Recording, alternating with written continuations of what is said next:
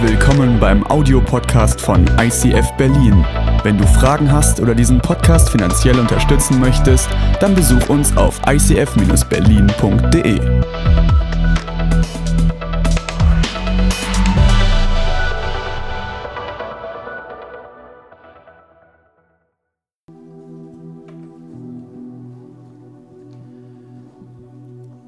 Ein Dorf am Ende der Welt. Am Rande dieses Dorfes ist eine immens hohe Mauer. Und immer wieder macht sich jemand auf und klettert diese Mauer hoch und er steht oben auf dieser Mauer, schaut auf der anderen Seite herunter und lächelt. Und dann springt er. Und es passiert Jahr für Jahr und irgendwann unterhalten sich die Leute und fragen sich, er muss das Paradies gesehen haben. Und dann beschließen sie, der Nächste, der diese Mauer hinaufklettert, den holen wir wieder zurück. Sie binden ihm ein Seil an das Bein, er klettert hoch und er steht oben, schaut runter, lächelt. Und in dem Moment, wo er springen möchte, ziehen sie ihn wieder zurück. Und er ist unten bei ihnen angekommen und sie fragen ihn, was hast du dort drüben auf der anderen Seite gesehen? Und er schweigt, weil Worte zerstören, wo sie nicht hingehören. Ich möchte euch heute in eine Geschichte aus der Bibel mit hineinnehmen, über die Paulus 14 Jahre lang geschwiegen hat, die er 14 Jahre lang für sich behalten hat, die er 14 Jahre lang nicht in einer Predigt verarbeitet hat, vielleicht weil die Gemeinde noch nicht reif dafür war oder weil er noch nicht reif dafür war. Aber er schwieg bis zu einem Zeitpunkt, wo er nicht mehr anders konnte. Das Thema für die Predigt heute ist Imagination. Und es klingt für dich jetzt vielleicht ein bisschen esoterisch, vielleicht klingt es für dich ein bisschen weit hergeholt, aber das machen wir jedes Jahr, wenn wir über Jahresziele nachdenken. Wir stellen uns etwas vor, im wahrsten Sinne des Wortes, Vorstellungskraft. Wir stellen uns etwas vor, was in diesem Jahr passieren soll in unserem Leben. Und Psalm 139 steht, dass alle Tage meines Lebens hast du in ein Buch hineingeschrieben.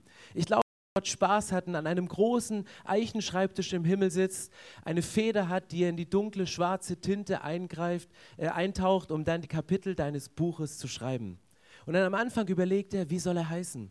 Wo soll er oder sie geboren werden? Wann geht er zur Schule? Was erlebt sie in der Schule? Was macht er für eine Ausbildung? Und vielleicht ist Gott in Kapitel 21 angekommen und er hat eine brillante Idee, was er dir für eine Partnerin schenkt. Und dann sagt Gott, ach nee, das hebe ich mir mal auf für Kapitel 34 um ein bisschen Spannung reinzubringen. Ich glaube, die Ziele, die wir uns setzen, das, was wir unter Neujahresvorsätzen haben, und es tut mir leid, wenn ich dich heute enttäuschen möchte, ich möchte bei Imagination über Visionen entwickeln, möchte ich nicht über Lebensziele und Jahresziele sprechen, weil Jahresziele, das sind die Kapitel in deinem Buch. Das sind die verschiedenen Abschnitte, die du füllst im, im, in Übereinstimmung mit dem Willen von Gott. Heute geht es mir über den Titel des Buches. Heute geht es mir über den roten Faden, über den roten Faden, der sich als Berufung durch dein Leben durchzieht, als etwas, wo Gott sagt, das wünsche ich mir und das ist unabhängig davon, welchen Beziehungsstatus du hast, ob du gerade einen Job hast oder nicht, was du gerade erlebst, wo du gerade durchgehst. Dieser rote Faden der Berufung, der, der sich durchzieht, der Titel deines Buches, was Gott ganz individuell über deinem Leben ausgesprochen hat und wo alles, was du erlebt hast oder was du nicht erlebt hast, was du gerne erleben möchtest oder was du dir gewünscht hättest zu erleben, mit hineinfließt und diesem Buch diesen, diesen, dieses Cover gibt und diesen roten Faden und diesen einzigartigen Titel gibt. Und das Thema, über das Paulus 14 Jahre geschwiegen hat, das steht in, in 2. Korinther 12 und ich möchte es euch gleich vorlesen. Die Situation ist folgende. Korinth war so eine Kirche, die haben sich mit ihren Zielen immer gegenseitig übertroffen. Die hatten so einen, kleinen geistlichen Battle, wer die größeren Visionen hat, wer die krassesten Offenbarungen hat, welche Kleingruppe die größte war und welche die, die tiefste war und die, wer die lauteste Musik gemacht hat, wer die stilleste Zeit hatte. Und, und Paulus, der wurde so getriggert an einem Punkt, dass er sagte, ich kann es nicht mehr hören. Dieser ständige geistliche Vergleich, wer von euch besser ist, wer größer ist, wer mehr mit Gott erlebt, dass er zu allen rhetorischen Mitteln griff, um den Leuten mal so zu erzählen, was noch so alles möglich ist. Und dann liest du hier in 2. Korinther 12, freilich ist solches Eigenlob im Grunde Unsinn und nützt niemandem. Aber ihr lasst mir ja keine andere Wahl. Ey, der war so sickig in dem Moment, der war so, sagte, es nervt dieses Eigenlob, es nervt dieses ständige Vergleichen, aber ihr lasst mir keine andere Wahl, ich muss es jetzt erzählen. Und irgendwas, was in dieser Kirche passiert ist, hat es in ihm herausgekitzelt, dass er diese Story erzählt. Und dann geht es weiter, und sagt, deshalb will ich jetzt diesen Gedanken zu Ende führen und von Visionen und Offenbarungen berichten, die der Herr schenkt. Ich kenne einen Menschen, der mit Christus eng verbunden ist. Vor 14 Jahren wurde er in den dritten Himmel entrückt. Gott allein weiß, ob dieser Mensch leibhaftig oder mit seinem Geist dort war. Und wenn ich auch nicht verstehe, ob er sich dabei in seinem Körper befand oder außerhalb davon, das weiß allein Gott. Er wurde ins Paradies versetzt und hat dort Worte gehört, die für Menschen unaussprechlich sind. Was dieser Mensch erlebt hat, das will ich rühmen. Bei mir selbst aber lobe ich nur meine Schwachheit. Doch auch wenn ich mich selbst loben würde, wäre ich noch lange nicht verrückt. Schließlich entspräche es der Wahrheit. Ich verzichte darauf, denn niemand soll mich überschätzen, sondern mich nur nach dem beurteilen, was er an meinem Leben sehen und aus meinen Worten hören kann. Paulus ist ja an einem Punkt, wo er sagt, ich muss euch was erzählen. Ich muss dem jetzt ein Ende setzen, indem ich euch von einer Offenbarung, von einer Vision erzähle. Und dann geht ihr in diese dritte Person und erzählt es, als wenn es jemand anders erlebt hätte. Ich habe die Woche so viele Kommentare gelesen, wer war diese Person, die das erlebt hat. Und jeder Kommentator hat gesagt, das war Paulus selber. Das ergibt sich aus dem Kontext, weil er später nochmal aufgreift und darauf hinausgeht. Aber in dem Moment, wo er es formuliert, ist es ihm vielleicht gar nicht wichtig, dass er es gewesen ist. Vielleicht ist er einfach auch nur weise der Zuhörerschaft gegenüber und sagt, dass ihr mich jetzt nicht mit diesem Eigenlob in diese Kategorie Eigenlob stempelt, erzähle ich es erstmal passiv, als jemand, den ich gut kenne, als jemand, der gut verbunden ist mit diesem Jesus. Und dann erzählt er, dieser Mensch, und er spricht von sich selber, hat vor 14 Jahren etwas gesehen und seitdem geschwiegen. Er hat vor 14 Jahren etwas gesehen und, und das, was er gesehen hat, das konnte er nicht in Worte fassen, das konnte er nicht beschreiben. Er hat keine Worte gefunden, das auszudrücken, was sich in diesem dritten Himmel, in dem Paradies, so wie es hier beschrieben worden ist, was sich dahinter verbarg. Und er wusste nicht, ob er jetzt körperlich, leibhaftig da war, ob er oder ob er nur im Geist da war, ob er gebetet hat und Gott hat ihn im, im Geist es sehen und ihn hören lassen, sagte, das ist auch unwichtig, weil eigentlich kommt es darauf nicht drauf an, sondern das Erlebnis an sich, das, was in dem Moment passiert ist, das ist das Entscheidende. Und ich glaube, in so einer Situation, wo du herausgefordert wirst von, von anderen Mitchristen, von einer Gemeinde, die sich gegenseitig höher katapultieren wollen, wer der Geistlichere oder die Geistlichere ist, Paulus hätte im Laufe seines Lebens genügend Geschichten erzählen können. Der zweite Korintherbrief, der wurde ungefähr 44 nach Christus geschrieben und er sagte, es ist vor 14 Jahren passiert. Das heißt, das Ereignis, von dem er erzählt, das war irgendwo zwischen Apostelgeschichte 9 und Apostelgeschichte 13. Apostelgeschichte 9, das ist diese spektakuläre Bekehrung von Paulus, der früher Saulus hieß. Er war unterwegs von Jerusalem nach Damaskus, er wollte Christen verfolgen und da kommt dieses gleißende Licht vom Himmel, er fällt vom Esel und eine Stimme vom Himmel kommt von ihm. So eine krasse Bekehrungsstory. Das ist doch die, die würde ich doch erzählen. So nach dem Motto, boah, da hat Gott mich vom Pferd geholt und in seinen Dienst. Und das sind doch die, die wir immer so gerne hören, so, so krasse Bekehrungsstories von Menschen. Aber die erzählt er in dem Moment nicht. Der hätte auch erzählen können von Apostelgeschichte 13, dort, wo er auf die erste Missionsreise ging, wo er seine Berufung entdeckt hat und wo Gott ihm gesagt hat, ich berufe dich, um, um von Stadt zu Stadt zu reisen, um Gemeinden zu gründen. Und er hatte eine ganze Reihe von Gemeinden, mit denen er hätte prahlen können, die er gegründet hat weil, weil Paulus hatte ein krasses Leben. Aber er erzählt nicht von seiner Bekehrung, er erzählt auch nicht von seiner Berufung, die startet in dem Moment, sondern von diesem Ereignis, von dieser intimen Gottesbegegnung, von dem, was, was, was er gesehen hat, was er gehört hat in dem Moment. Und, und die Leute staunen darüber. Ich habe mal nachgeschaut, das Wort Himmel kommt im Neuen Testament 231 Mal vor in so Kontexten wie eine Stimme kam vom Himmel, Christus fuhr hinauf in den Himmel, das Königreich der Himmel. Das Interessante ist, dass das Wort Himmel im Neuen Testament erklärt sich immer nur durch den Kontext. Es muss immer was umher beschrieben sein. In der englischen Sprache hast du Sky und Heaven. Sky als den Himmel, den man sieht, und Heaven als, als den Ort, wo Gott wohnt und, und wo die Engel zu Hause sind. Im Neuen Testament hast, brauchst du immer den Kontext, um es zu beschreiben, aber 231 Mal wird dieses Wort Himmel auf unterschiedliche Art und Weise gebraucht. Und wenn Paulus hier von dem ersten und dem zweiten und von einem dritten Himmel spricht, was meint er denn damit? Und ich habe mir Gedanken gemacht, habe ein bisschen gelesen und ich möchte euch zwei verschiedene mögliche Gliederung vorstellen, die biblisch sind und die man jetzt nicht so das eine dem Alten Testament, das andere dem Neuen Testament zuordnen kann, weil du findest in der Bibel auch in den Apokryphen, in so Zwischenschriften auch völlig andere Einteilungen. Da reden Leute von fünf, von sieben, von neun Himmeln. Aber das schien Paulus nicht so wichtig zu sein. Er sagte, der dritte Himmel, es ist das Höchste, was ich denken kann. Es ist das, das Höchste, was ich erleben konnte. Und deswegen spreche ich von diesen, von diesen drei Himmeln. Nicht von fünf, nicht von sieben, nicht von neun. Und die erste Einteilung würde ich mal ganz einfach machen. Das ist der Himmel, an dem die Vögel fliegen, den Himmel, den wir sehen. Der Himmel, an dem die Sterne sichtbar sind, das Firmament, ein schönes deutsches Wort, so Riesendisplay von Gott am Himmel. Und der Himmel als der Ort, an dem Gott thront. So drei verschiedene Möglichkeiten des Himmels. Und den ersten, das ist klar, den, den sehen wir, der ist offensichtlich.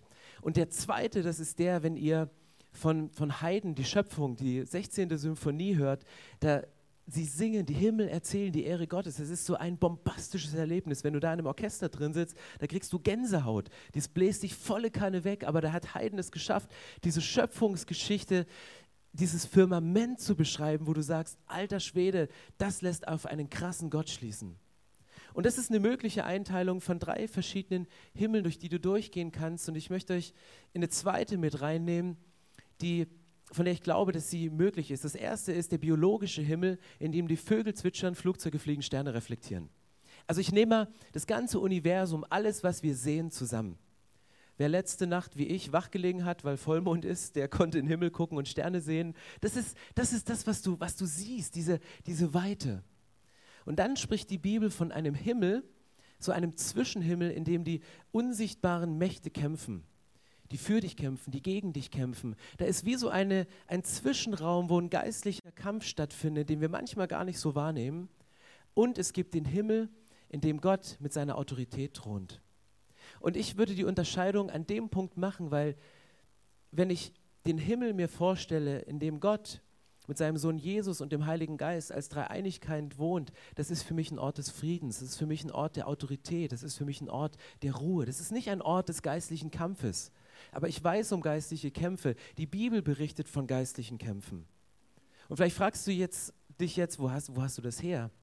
Es gibt im Buch Daniel gibt es eine Geschichte, wo genau die Rede davon ist, dass ein Mensch diese drei Dimensionen erlebt. Dass Daniel ohnmächtig vor einer Situation steht und die nicht klären kann und anfängt zu beten, weil er sagt, ich komme alleine hier nicht mehr weiter. Und Gott, ich brauche dich. Du musst mein Gebet erhören. Und es tut sich erstmal nichts. Und dann sagt die Bibel, als der Engel zu Daniel kommt, hab keine Angst, ermutigte er mich. Du wolltest gern erkennen, was Gott tun will und hast dich vor ihm gedemütigt. Schon an dem Tag, als du anfingst zu beten, hat er dich erhört. Darum bin ich nun zu dir gekommen. Aber aber der Engelfürst des Perserreiches stellte sich mir entgegen und hielt mich 21 Tage lang auf. Doch dann kam mir Michael zur Hilfe, einer der höchsten Engelfürsten. Ihm konnte ich den Kampf gegen den Engelfürsten der Perser überlassen. Das ist die Story. Er sagt, ich habe gebetet und es, ist, es hat sich nichts getan. Und dann kommt der Engel und erklärt ihm das und sagte, ab dem Zeitpunkt, wo du dein Gebet im ICF Babylon auf die Gebetskarte geschrieben hast und das Gebetsteam eine Woche dafür gebetet hat, ab dem Zeitpunkt habe ich dein Gebet erhört. Und ich habe sofort Hilfe losgeschickt. Ich habe sofort einen Engel losgeschickt. Aber dieser Engel war unterwegs zu dir. Ich war unterwegs zu dir. Aber ich habe 21 Tage gegen Mächte gekämpft, die mich davon abgehalten haben, zu dir zu kommen. Und wir verzweifeln manchmal auf unserem, in, auf unserem ersten Himmel, auf der ersten Himmel eben sagen, Gott, ey, warum machst du nichts? Wir beten so viel, wir, wir tun alles, wir worshipen, wir versuchen den Durchbruch zu kriegen und, und unsere Gebetsanliegen vor deinen Thron irgendwie zu lagern. Warum passiert nichts? Weil wahrscheinlich dein Anliegen so groß ist, dass in der unsichtbaren Welt ein riesiger Kampf tobt was bei dir manchmal ankommt, wie dass du vorwärts gehen möchtest, aber irgendwie hast du das Gefühl, du hast einen unsichtbaren Schatten, einen Gegenwind und du kannst nicht weitergehen, wie etwas, was dich zurückzieht. Und es ist dieses ständige Hin und Her. Du willst und kannst nicht und du kannst und willst nicht. Das sind so, sind so emotionale Kämpfe, die du hast. Das sind Kämpfe in der unsichtbaren Welt, die um dich, um deine Berufung, um dein Leben, um dein geistliches Leben stattfinden die ganze Zeit. Wenn du willst, dass wieder Action ist in der unsichtbaren Welt, dann fang an zu beten dann schick Gott ein Anliegen hoch, bete um deine Berufung. Das ist wie ein Ringrichter, der zählt 3, 2, 1, go und schon wieder ist ein Fight oben. Und das, das passiert. Und dann gibt es darüber die, diesen anderen Himmel, in dem Gott thront. Und Salomo und David, die hatten ja so diesen großen Traum, einen Tempel zu bauen. Der eine wollte es David, der andere hat es dann machen dürfen, nämlich Salomo. Und als sie anfingen zu bauen, beschreiben sie folgende Situation. Den Tempel, den ich bauen will, soll sehr groß werden. Denn unser Gott ist größer als alle anderen Götter. Selbst der zweite Himmel ist noch zu klein, um ihn zu fassen. Niemand kann ein Heiligtum errichten, das ihm angemessen wäre. Jeder Versuch von uns Menschen, einen Raum zu bauen, einen Raum zu schaffen, selbst wenn es das Raum deines Lebens ist, selbst wenn du das Gefäß bist, kann Gott nicht fassen. Gott ist größer. Jeder, der einen Tempel oder eine Kirche baut, alle wollen immer groß bauen. Warum? Weil Gott groß ist, weil er diesen Raum braucht. Und trotzdem wirst du an deine Grenzen kommen, keinen Raum zu schaffen, der Gott wirklich fassen kann. Aber für mich ist dieser Ort, an dem Gott thront, ein Ort der Ruhe, ein Ort des Friedens, ein Ort der Ausgeglichenheit. Aber ich erlebe nicht immer Ruhe.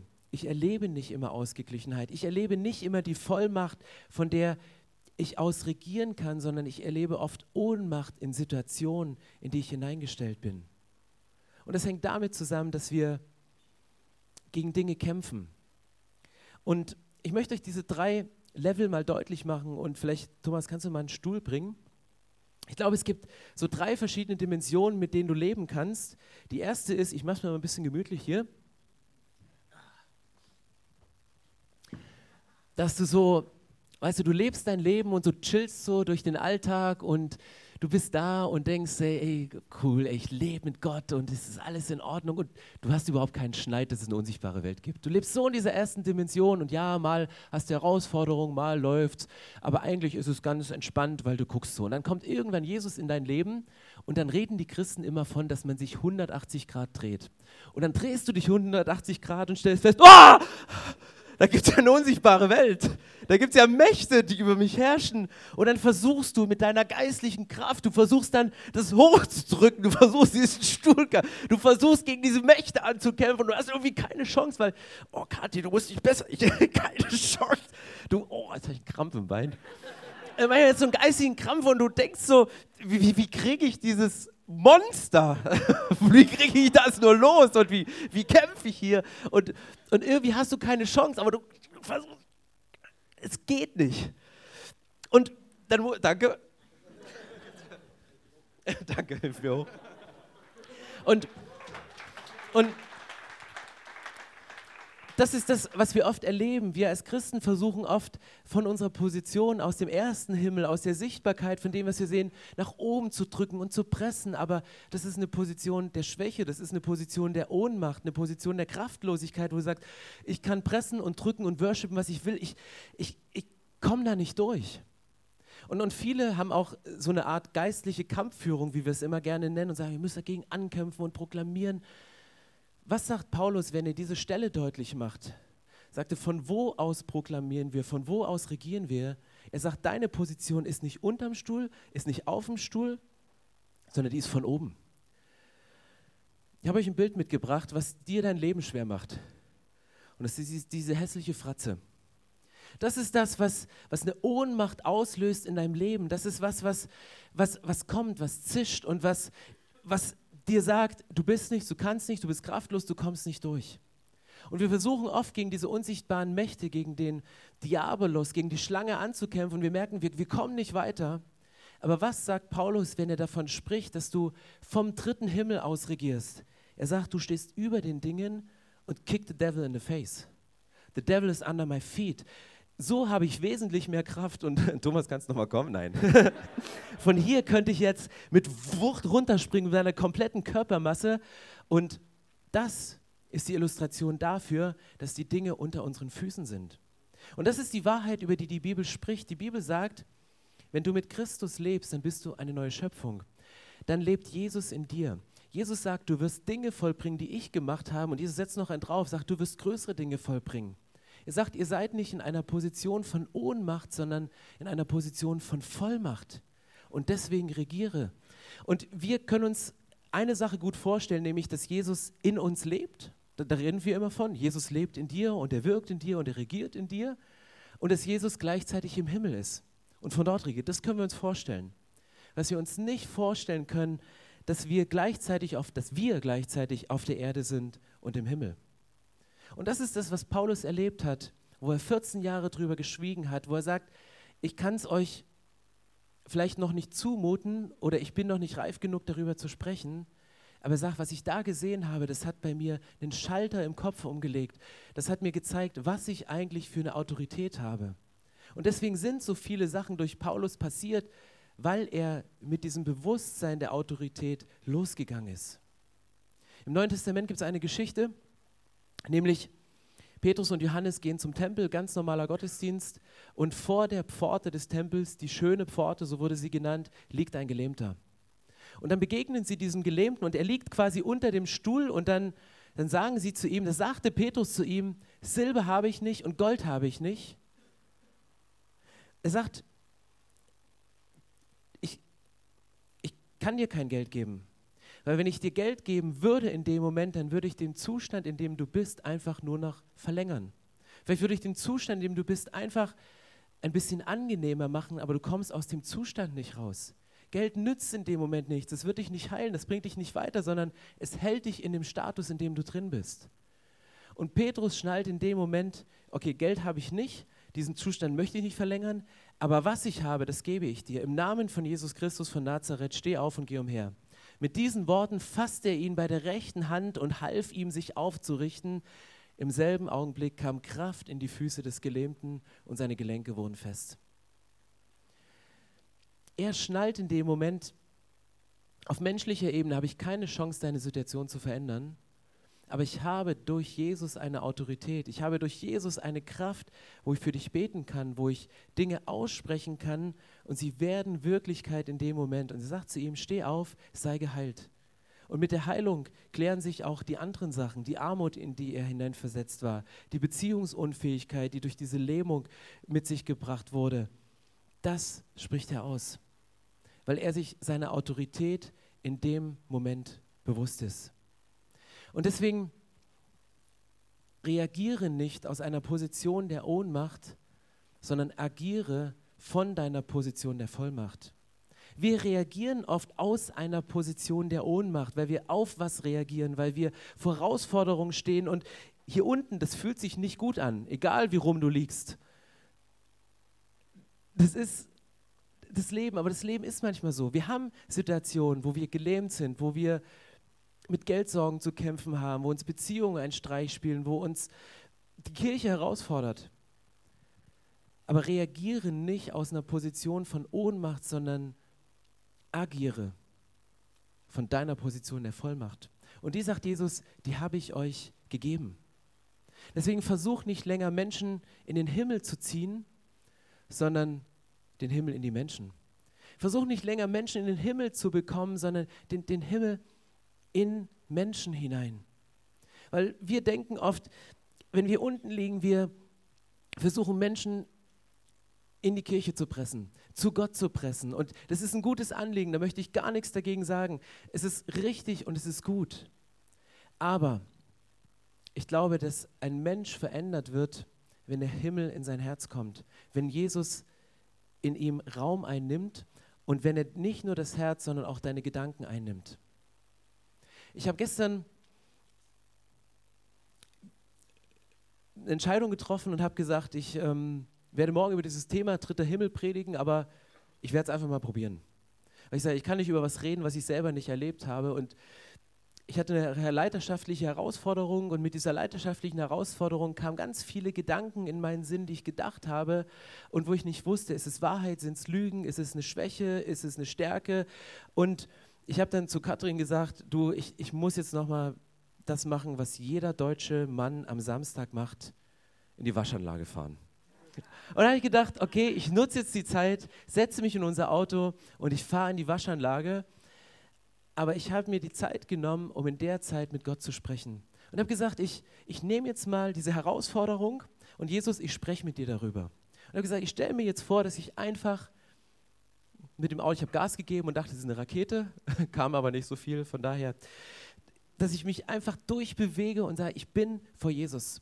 Und dann habe ich mit Jesus über diese Herausforderung gesprochen, über diese Lüge, die in meinem Kopf war. Und dann hatte ich wie so ein Bild vor Augen, dass Jesus mit mir im Raum ist.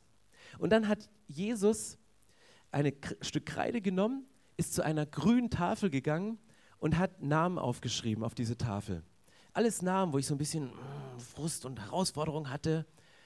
Und dann hat er gesagt, ja, toll, aber wie ordne ich das jetzt ein? Was, was, was soll das? Gibt's da, ist da eine Gemeinsamkeit oder gibt es Unterschiede? Ich habe mit Jesus richtig diskutiert über diese Menschen, über diese Namen. Und dann hat Jesus neben die Namen Eigenschaften geschrieben, Stärken von Personen, Schwächen. Er hat es einfach auf diese Tafel geschrieben. Und ich bin in diesem Prozess rausgegangen, musste auf einmal feststellen, die Waschanlage ist zu Ende. Da blinkte dieses grüne Fahr, Fahr, Fahr. Und ich hatte von Jesus eine Antwort. Jesus hat nicht die Situation gelöst in diesem Moment. Das Problem war noch nicht gelöst. Das Auto war sauber, aber meine Motive waren wieder rein. Jesus hat meine Motive geläutert durch diese Begegnung mit ihm. Und ich dachte, wie easy ist das? Ich muss nicht 14 Jahre warten, um darüber zu sprechen. Ich kann das am Sonntag schon, am nächsten Morgen. Aber es war für mich ein Moment, wo ich sage, ich möchte mit der Herausforderung zuerst zu Jesus gehen. Ich möchte nicht aus eigener Kraft mich rumwälzen und 180 Grad links und rumdrehen und pressen, sondern sagen, Jesus, wie sieht denn die ganze Geschichte aus von deiner Position, von deiner Sichtweise? Und das ist eine biblische Wahrheit, wenn wir diese Sichtweise unserer Autorität, die Gott uns gegeben hat, einnehmen dann denkst du anders über Sachen, dann betest du anders für Situationen, dann hast du Dinge, die Herausforderungen waren, sind für dich nicht eine Herausforderung, sondern ein Anreiz, geistlich zu wachsen. Vor kurzem bin ich aufgewacht morgens und ich hatte einen Traum, wo ich mit der Sängerin von Yada Worship, Julie, über ihre Liedtexte diskutiert habe. Ich habe noch nie sowas geträumt. Ich habe morgens gefragt, ob ich nachts telefoniert hätte. Ähm, und hier ist sie und in dem Song, den wir gleich singen werden, hat sie diese Zeile versteckt, die da lautet, er wächst in mir den Glauben. Und meine Diskussion zu ihr ging sagt, wieso hast du dieses Wort, er wächst in mir den Glauben gewählt? Warum hast du nicht gesagt, schenkst du mir den Glauben? Das, das ist doch so. Glaube ist doch ein Geschenk, das sagt die Bibel doch. Und dann fing sie an zu diskutieren mit mir im Traum und sagte, das stimmt. Der Glaube ist ein Geschenk.